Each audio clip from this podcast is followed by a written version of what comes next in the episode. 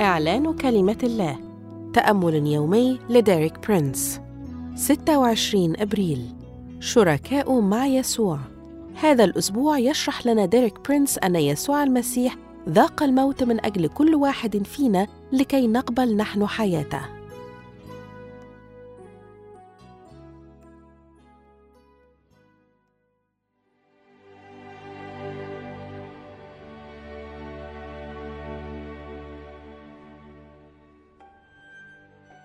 هناك جانب آخر أبعد من الجانب الخاص بمشاركة المسيح في طبيعتنا البشرية حيث يمكننا نحن أيضا بالإيمان والتوبة أن نشترك معه ليس في موته فقط بل في مجده أيضا.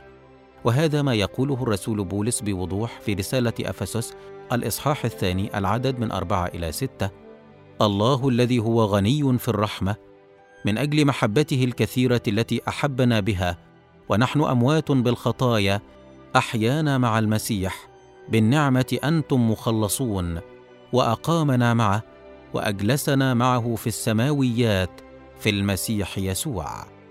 درسنا سابقا الجانب الأول من المشاركة. تشارك يسوع في طبيعتنا البشرية الساقطة. أخذ مكاننا دفع ثمن عقوبتنا ومات موتنا. وكفر عن ذنبنا ثم ونحن نتطابق معه ومع موته بالإيمان نحن أيضا نتطابق معه في كل ما يلي موته. في رسالة أفسس اثنين العدد من أربعة إلى ستة تجد ثلاث مراحل تمثل مشاركتنا مع المسيح. اولا أحيانا مع المسيح. وثانيا أقامنا معه. وثالثا وأجلسنا معه في السماويات. نعم أحيانا الله مع المسيح مجددا. ولم يقف عند هذا الحد بل أجلسنا الله مع المسيح على عرشه. فنحن لم نمت فحسب لكننا دفنا وأقمنا وتوجنا مع المسيح. لاحظ أن هذه الخطوات الثلاثة هي خطوات تصاعدية. أحيانا معه وأقامنا معه وأجلسنا معه والتي تشير إلى قانون هام جدا وهو أن الطريق للأعلى يبدأ من الأسفل. من الأدنى نذهب للأعلى. الله يمجد الأدنى ويرفعه للأعلى ويتواجد هذا القانون على مدار كل الكتاب المقدس. الأمر ليس مجرد سرد تاريخي ولكنه تطبيق لقانون عام.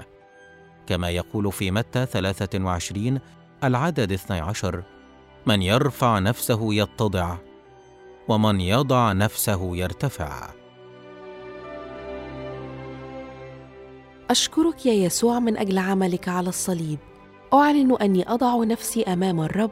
أتشارك مع يسوع. أحيا معه. وأقوم وأجلس معه على العرش. لأن يسوع مات عني لكي أقبل أنا حياته.